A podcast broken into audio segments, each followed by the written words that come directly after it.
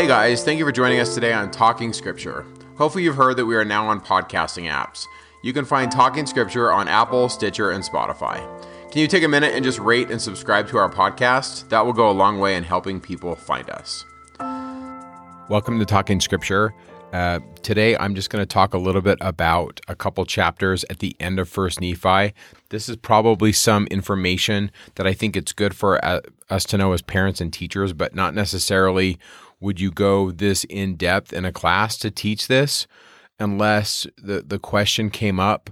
Um, I think this is a really good lens to read the entire Book of Mormon through because this theme that we're going to talk about today is continually repeated throughout the Book of Mormon and is another way and another lens to read the Book of Mormon with.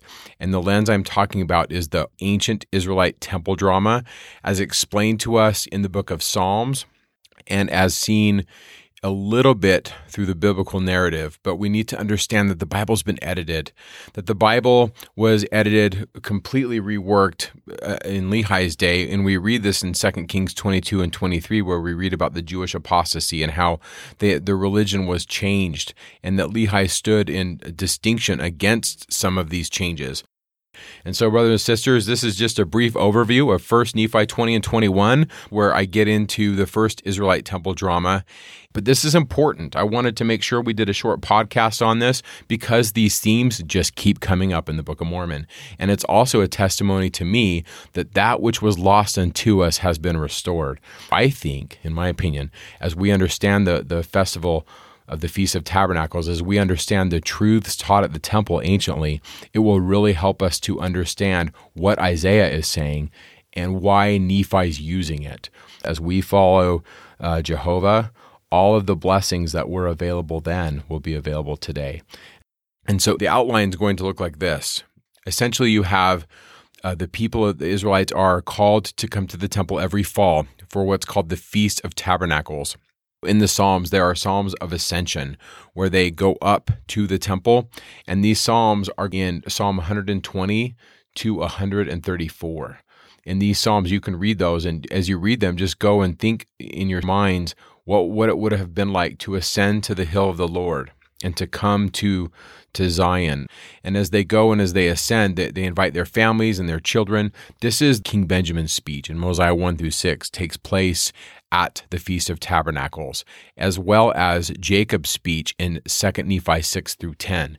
And so, if we understand that this is the background to what's happening and, and the themes that are in those texts, we can see the Book of Mormon as a document that's very old. It, it validates it as, a, as an ancient document and also puts the Book of Mormon in history it also helps us understand how the authors of these texts saw God and their relationship to Him. And so, after the Ascension Psalms, and by the way, these Psalms are all mixed up. Um, the first Temple Israelite drama was changed after the destruction of the temple. We don't have kings and queens anymore. And so the meaning was lost unto us. But the original meaning was set the setting in life was the fall festival. The harvest is in. We're going to praise Yahweh. We're going to praise God and also tie ourselves politically to his representative, which would be the king and queen.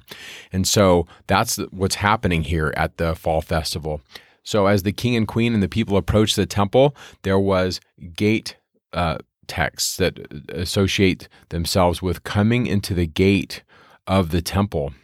A couple of excellent Psalms that cover this are the 15th Psalm and the 24th Psalm.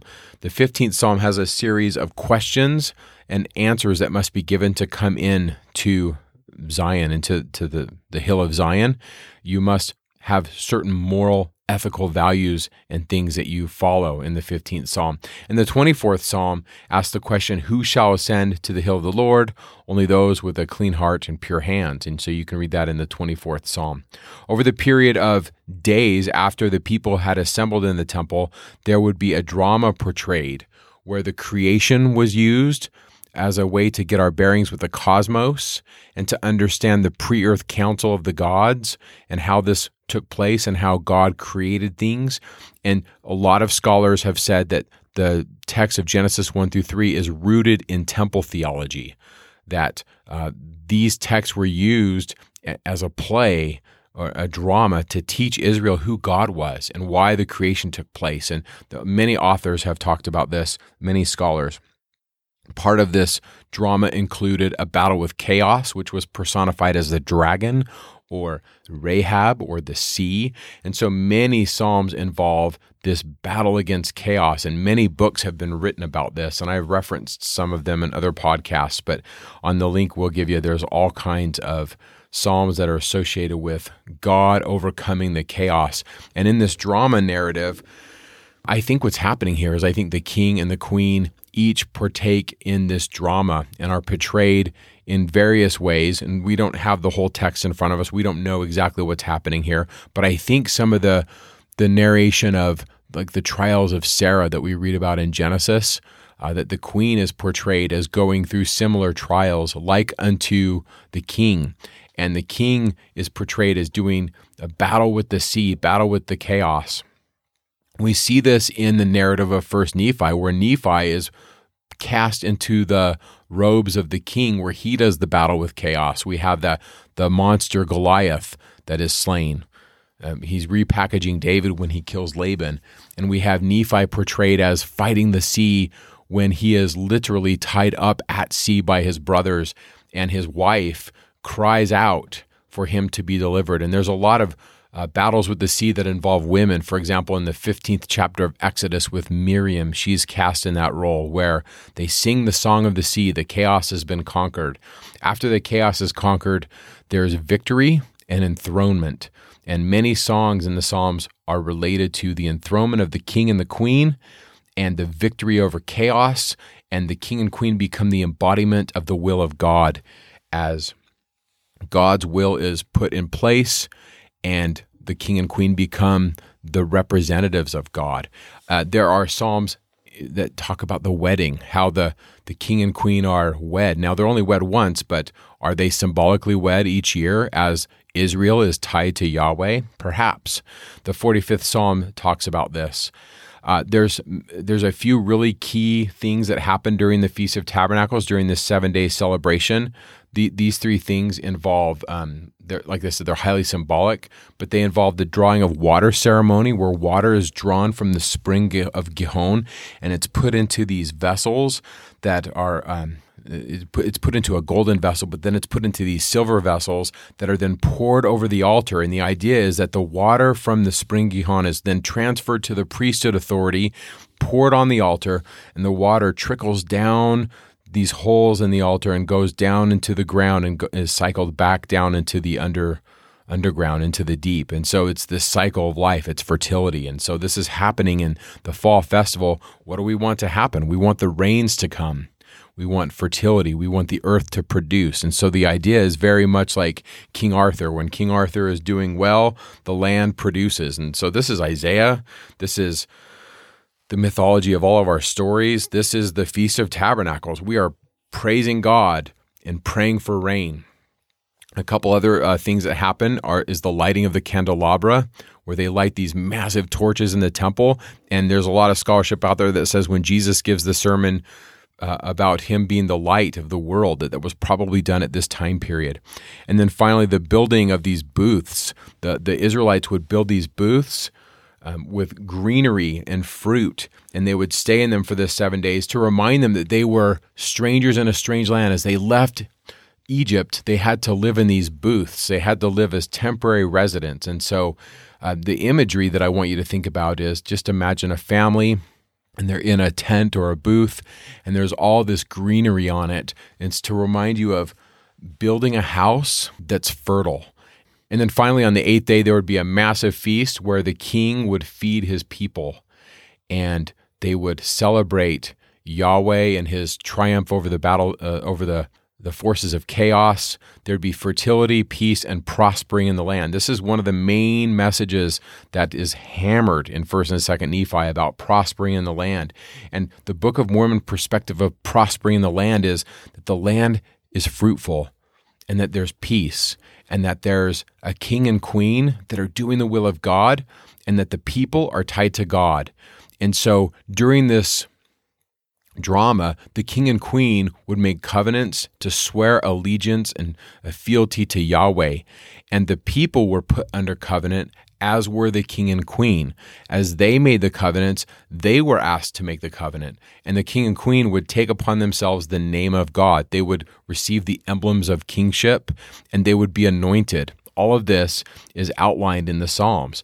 And the high priest would do this, and the people would see the anointing, and then they would make those covenants, and they would become sons and daughters of God. And this is outlined in Benjamin's speech. This happens a few times where they swear allegiance to Yahweh and they receive the new name and they become um, this act of salvation. And so all of this is the backdrop to so much of what's happening in the Book of Mormon. And it's a big deal to Nephi and to Lehi.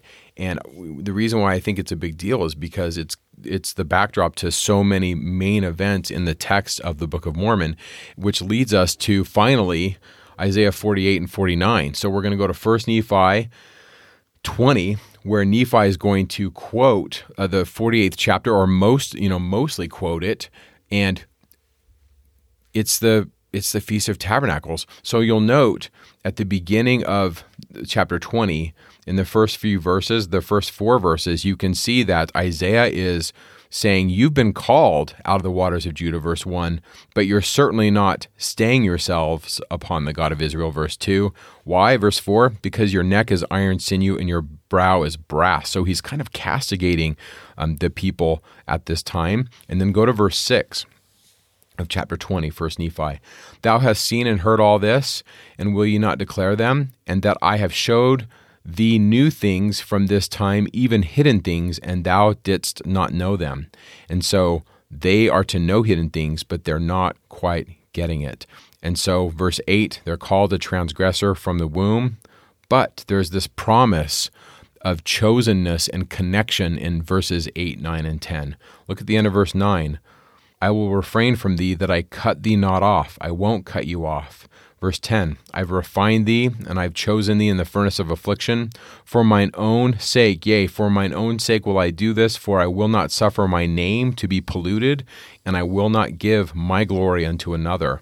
And so there's this promise that Yahweh gives of connection, uh, this connectedness, and this name and this glory. And then look in verse 13. Mine hand hath also laid the foundation of the earth, and my hand, my right hand, has spanned the heavens. I call unto them, and they stand up together. This is the backdrop to Isaiah 48. This is the backdrop to what scholars call Deutero Isaiah or Second Isaiah. Uh, chapters 40 through 60, or 40 through 66, depending on who you read, is the backdrop um, of these chapters, is the Feast of Tabernacles. And so, what do we have? We have this drama where we're called to the temple. And when they're called, the people are called to stand up. Why are they doing this? Because they're going to make a covenant with Yahweh. And so, what's the covenant? Well, here it is, verse 14. All ye assemble yourselves, we're at the temple, and hear who among them hath declared these things. These things is the ceremony, is the drama at the first temple. The Lord has loved him, yea, and he will fulfill his word which he hath declared by them, and he will do his pleasure on Babylon, and his arm shall come upon the Chaldeans. That's the combat portion of the festal drama of the Feast of Tabernacles. There's going to be combat, and God will win. Verse 16 Come ye near unto me, I have not spoken in secret. When, what that essentially means is the king and queen and all of the people there are symbolically called to come to the place where God speaks, to the Devir, to the oracle or the holy place. From the beginning, from the time that it was declared, have I spoken, and the Lord God and his Spirit hath sent me. Verse 17 Thus saith the Lord, thy Redeemer, the Holy One of Israel I have sent him, the Lord thy God, who teacheth thee to profit, who leadeth thee by the way thou shouldst go, and hast done it. Couple thoughts. That could be the king, as in the king. That could be the king, as in the Messiah, the the king, the Son of God, and it could be the prophet. In other words, a representative called to show the way. Think of what Lehi and Nephi are doing up to this point. They're constantly they're standing in that role. Now, Lehi never becomes a king. Lehi comes to the Americas, but as we'll do in the next few podcasts, not only does Nephi become a king, but he receives the emblems of kingship, and it's cast in this this story of the Feast of Tabernacles. And then finally, there's some instruction um, we, we talked a little bit about that, but if you read verse 17 and 18, that's the instruction portion of the Feast of Tabernacles. And then finally, the promise of seed, verse 19. At the end of the Feast of Tabernacles, there's all these symbols associated with seed. Some of it's feasting. But what is seed? You know, you've got the, the fruit that they would put on their booths. Seed is essentially offspring. And when we talk about branches, we're talking about children, and trees represent more than just trees. And so look at verse 19 of the 20th chapter. Thy seed has been as the sand, the offspring of thy bowels, like the gravel thereof. His name, Yahweh's name, has not been cut off nor destroyed from before thee. So the Israelites are promised infinite seed like Abraham. They're to become kings and queens. And there is no kingdom without a queen. You got to have both. So, verse 20 flee Babylon, flee the Chaldeans. And then look at verse 21 of 1 Nephi 20. They thirsted not, he led them through the desert, he caused the water to flow out of the rock. That rock is in the Holy of Holies. The water coming out, we're back to the temple, we're back into sacred space. And so, that in essence is the 20th chapter. It's the Feast of Tabernacles in miniature, where at the end they're promised the name and they're promised seed. They're to become kings and queens and receive all the emblems that are associated with that in the first temple drama. The next chapter is very similar. Notice verse 1 They've been called from the womb so we're talking about premortality. I think verse 2 tells me that we're talking about Israel here, an everyday Israel. Look at verse 2. He hath made my mouth like a sharp sword. In the shadow of his hand hath he hid me, and made me a polished shaft. In his quiver hath he hid me. I think this is your everyday covenant keeping member of the church. Or if we lived in the 7th century BC, this is your everyday Israel. And maybe they didn't get to go to the temple every year. Maybe it was like a once in a lifetime thing. Maybe they were poor. But God is saying in verse 2 even though you've been hid from the world, even though people don't know who you are, He knows who you are. And I just want to testify of that. I believe that this verse has a lot to do with the everyday Israel. In verse 3 and 4, this is what the servant says. And as you read those verses, I think about um, everyone who's ever had to serve and do something really hard. Maybe you had a really hard mission, or maybe you had an experience where you served the Lord and you were like, it's just so hard. As I read verse 3 and 4, I think about the sweet statement by President Hinckley when he was a missionary in England and he wrote his dad and he said, Dad, I'm, I'm wasting my time and your money. And his dad wrote him back and said, Forget yourself and go to work. And I really like that. To me, it's very powerful how the servant is just struggling. And I just see that. I see that so much. But the promise in verses 5 through 9 is that the prisoners will go free, that the servant will be victorious. And notice verse 9 Show yourselves, and they shall feed in the ways, and their pastures shall be in all the high places. The prisoners will go free because the servant serves. Notice the middle of verse 7 Kings shall see, and they shall rise. So people will see the message and they will rise up to it. This is also Feast of Tabernacles imagery. When Israel was called to rise, then they made and kept covenants. So then go to verse 10. After the servant has declared the prisoner shall go free, and they're victorious. Verse 10 says, They shall not hunger nor thirst, neither shall the heat nor the sun smite them. For he that hath mercy on them shall lead them even by the springs of water, and he will guide them, or he shall guide them. Brothers and sisters, that's the tree. That's Revelation 22. When the Holy of Holies comes down out of heaven, right in the middle of it is the tree. And we're back to Lehi's dream. Why do we know this? That's the language that John's using. We're not in the heat we have food, we have drink, and we're protected. We're in sacred space. And so we're right back at, again at the temple where we get to a fascinating verse. And this is the 13th verse of 1 Nephi 21, where it says, Sing, O heavens, and be joyful, O earth, for the feet of those who are in the east shall be established. And break forth into singing, O mountains, for they shall be smitten no more. So, uh, I'm getting this from LeGrand Baker, and he quotes it and he's got lots of scholarship to back this up. This this phrase, um, their their feet will be established. That's nowhere in the King James, and so what does that even mean? To have your feet established in this context, the king is being established on his throne. So this is from LeGrand Baker. Designating the ark as the footstool was not sacrilege because a footstool was an essential part of the throne, and no human feet would ever rest upon it, meaning the Ark of the Covenant in the Holy of Holies, except those of the anointed king, who was the adopted son and legal earthly heir of Jehovah.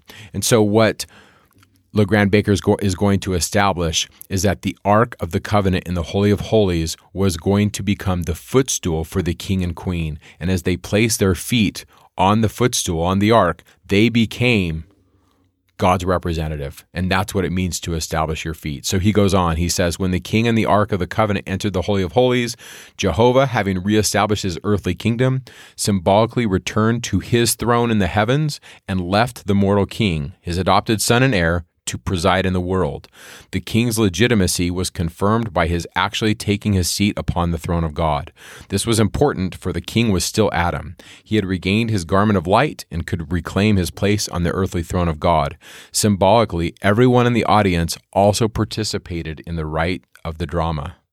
Thus, Jehovah created a nation of priests and sacral kings, and I would add to LeGrand Baker's statement, queens and priestesses, because there is no kingdom without a queen. He goes on, therefore, sitting on the throne under the wings of the cherubim represented not only priesthood power and temporal majesty, but also security and peace, as is expressed in the 63rd Psalm.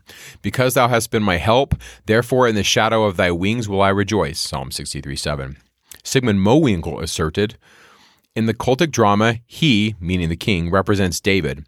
Yahweh is represented by his ark, the footstool before the throne on which he, God, is invisibly seated.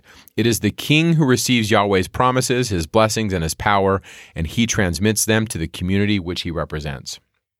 The Ark of the Covenant, serving as the footstool to the throne of God, represented the authority of God in three ways.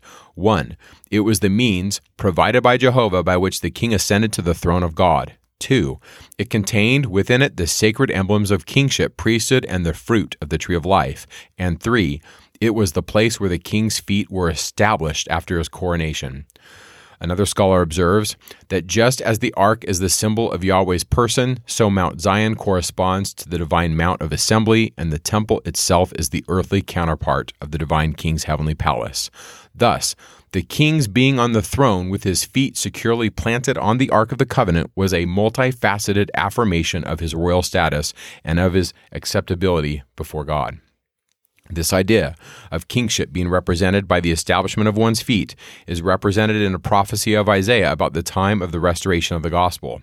The verse was on the brass plates, but it is not in the King James Version of the Bible and it reads, as we've read Sing, O heavens, and be joyful, O earth, for the feet of those who are in the east shall be established, and break forth into singing, O mountains, for they shall be smitten no more. For the Lord hath comforted his people, and will have mercy upon his afflicted.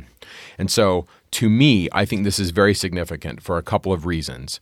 Nephi's establishing himself as the king he's also establishing the fact that he's the representative of God and his people are going to follow God. They're going to follow his commands, and Nephi is going to take them back. And so, how does 1 Nephi 21 end? Well, if you read verses 14 through 17, there's powerful verses, both masculine and feminine, powerful symbols about God not forgetting us, and they're very sacred.